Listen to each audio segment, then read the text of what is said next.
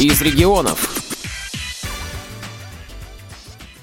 Здравствуйте! В эфире Ульяновская студия «Радио ВОЗ». У микрофона Светлана Ефремова.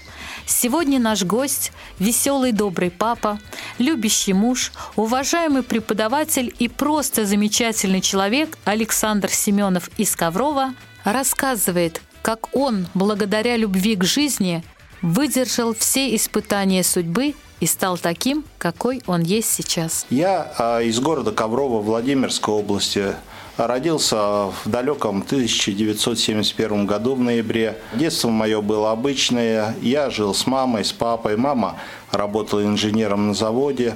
Отец там же работал термистом. Как обычное детство, ходил в садик, хулиганил, а, играл с пацанами на улице. Все время хотел убежать из садика, покачаться на качелях. А, научился рано читать. Э, ну, почему научился рано читать? Потому что надо было читать программу, чтобы узнавать, когда показывают мультики по телевизору. А какие ваши любимые мультики? Естественно, ну погоди. Э, самый замечательный. Один раз, помню, расстроился, а не мог посмотреть «Спокойной ночи», телевизор сломался. Эх, как тяжело было. Ходил к соседям, просил, смотрел у соседей. Разрешали? Разрешали, конечно. Потом пошел в школу. А в школе я учился хорошо, был активистом, а входил в совет дружины, а одновременно учился в музыкальной школе. Все время хотел заняться спортом, но занятия в музыкальной школе а, не давали возможности. На каком инструменте играли? Играл на баяне, закончил. Как успехи? Закончил средний балл 4,5. Какое а... любимое произведение было? Запомните? Фуга Баха это что-то, это а, разные мелодии на правой руке, на левой руке, одновременно играешь, а, кажется несочетаемой, но когда вместе это звучит гордо. Почему? Потому что у меня был баян концертный с несколькими регистрами, и поэтому он выдавал нужную громкость. Можно было регистр органный выбрать, да, и получалось, да, как да. на настоящем органе звучало. Получалось, что, например, нажимая на одну клавишу, а, я мог сразу воспроизвести целый аккорд. Это, конечно, шикарно звучало. Закончил музыкальную школу, потом стал вопрос, что делать дальше, идти 9-10 класс или э, продолжить обучение где-нибудь. Я выбрал Ковровский энергомеханический колледж, э, специальность техническое обслуживание электроприборов и установок, проще говоря, техник-электрик. Чем привлекла эта специальность? Я увлекался радиотехникой, я всегда мечтал сам собрать радиоприемник. Mm. А какие это были года? Это же был конец 80-х 80 годов, а, не было возможности купить цветомузыку, не было возможности купить какие-нибудь приборы, тестеры для электрооборудования и так далее. И вот я все это начал делать сам. Получалось. Закончил в 91 году э, свой техникум, э, с отличием закончил и пошел работать туда же на завод, где работала моя мама и отец. А, работал, хорошо работал. Электриком? Да, электриком. А, производство нестандартного оборудования, то есть э, что-то ломалось э, в заводе, и э, стандартный и цеховой электрик не мог это устранить. Приглашали нас, мы ходили, устраняли. Ну, не только по цехам, по складам, по инструментальным складам. В общем, полностью обслуживали завод. Да, весь завод. Завод был не маленький, а, то есть, чтобы его пройти насквозь, чуть ли не целый час надо было несколько столовых было, но это говорит о размере его. Внутри автобусы ездили, По маленькие электро... Да, mm. маленькие электрокары, фонтаны были да, Целый в зоне город, отдыха. Да. Угу, здорово. А, и потом в 91 году я написал а, рапорт а, в районном военкомате на поступление а, в Ярославское высшее военно-финансовое училище. Объясняю выбор. Я хотел быть офицером но я любил математику, и я считал, что а, военный финансист – это и военный, и математик одновременно. И вот в 1991 году а, я почти без экзаменов поступил а, в училище. Ну, что значит почти без экзаменов? Мне надо было сдать основные профильные предметы, и если я по ним получал пятерки, я освобождался от остальных. Ну, так, так и получилось. Поступил, Служить было тяжело. Почему было тяжело? А, заметьте, я сказал не учиться, а служить. Потому что на первом месте стояла военная служба. Угу. Это наряды, караулы, смотры. Ну, если это военное училище, конечно. Да, а, уборка территории, тревоги были учебные. А часто были в нарядах? Один, а, один раз попал в пять нарядов вне очереди. Вне очереди? О, что-то, урок... видимо, крупное натворили. На уроке философии читал а, фантастический рассказ а, в журнале «Техника молодежи». Был пойман. Дали пять нарядов вне очереди. Да. Ну, я их добросовестно отходил и понял, что на уроки читать не надо. Но, кстати, благодаря этому я потом философию сдал автоматом, потому что я пропустил много занятий, мне пришлось э, все эти темы э, дополнительно рассказывать. Да. Меня он освободил. А в 95 году я закончил училище, стал лейтенантом, получил диплом с отличием. И благодаря этому мне дали возможность выбора места будущей службы. А я выбрал тогда Московский военный округ. Почему я выбрал данный округ, ну, чтобы поближе к дому. Я попал служить в Мулино. Служба была непростая. Честно говоря, нам дали э, курс молодого бойца для офицеров. То есть нас гоняли и по лесам, и по полям, и стрельбы, и спорт, и тактическая подготовка, особенно тактическая подготовка, работа с картами, э, изучение а, тактико-технических характеристик потенциального противника. Все это было сложно. Не, да, это было несмотря на то, что э, я был финансистом, но у нас говорили. А, Дисциплина а, прежде всего, наверное. Нет, они говорили, финансистами вы, может быть, и не станете, а вот военных мы из вас сделаем. Mm-hmm. То есть я же мог э, по расчету э, быть командиром взвода мотострелкового.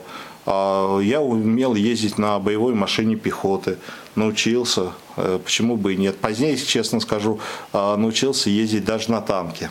Страшно?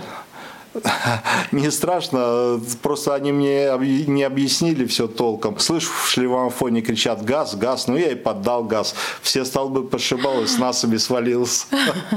Ни мне, ни танку ничего не случилось, они смеются. Ну танк все-таки это громоздкая такая машина, мне кажется, ей сложно управлять.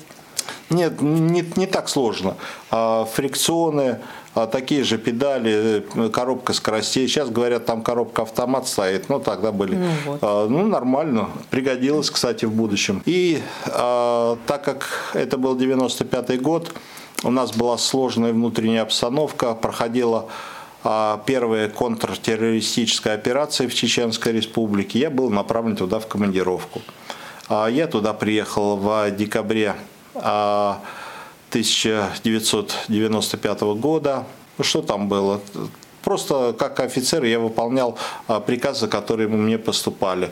А, пройти с колонной но ну, выполняли боевые задачи. Да, возглавить бронегруппу. Конечно же, а, как финансист я оформлял а, денежные документы а, солдатам, которые должны были демобилизоваться.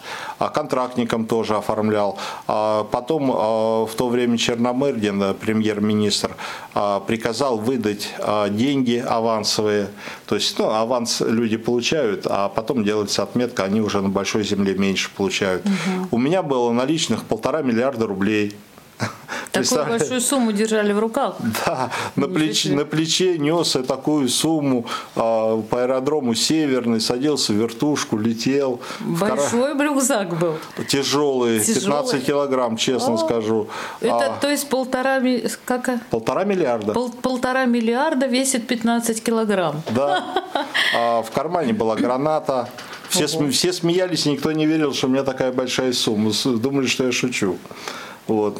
Потом приехал в Шали, а, и мне сказали, э, используй вместо подушки. Ну, конечно, потом положил э, в штаб, а, в сейф у начальника штаба, все как положено охранял. Конечно. Ходил, охранял деньги. Не спали?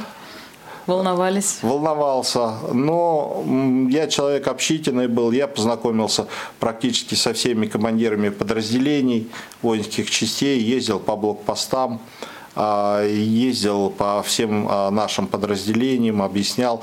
Меня хорошо встречали. А, помню, а, в одной палатке я несколько ночей спал, со мной кот спал, настоящий живой кот. Здорово. Как прислонится к ногам. Я первую ночь даже испугался, Тепло. думал, тревога какая. А ему нравится спать, и прямо вот в сгибе колена, и спал угу. там. Замечательно. А потом... Бывает сын полка, а это кот полка. Да, да, кот полка. Правда, сейчас не помню уже в каком подразделении, э, но он там был точно. А, кормили, в баню меня водили. Баня это вообще шикарно было. Полевая баня? Э, да, полевая баня. Самодельные бани. А, самое простое, рыли землянку, обтягивали ее плащ-палатками, ставили одно ведро с водой, и, кружку и полотенце. Все, больше а чего тебе еще надо. Угу. А, а как подогревали? Ну, грели на, на, печке, на, на печках-буржуйках. Нет, угу. у нас костров не было. Были печки-буржуйки. А, топили и дровами, и углем. У, углем, конечно, это а, самое Шикарно. дефицитное а. было, да. А у больших начальников о, уголь был, а мы дровами. Ездили за дровами, а многое чего приходилось. А встречались с мирными жителями, с местными. Александр, а вот сколько весит полная выкладка? Ой, честно скажу, тяжело. А у меня был знакомый командир разведроты, капитан, сейчас уже фамилию не помню. Он мне подарил свою фирменную разгрузку.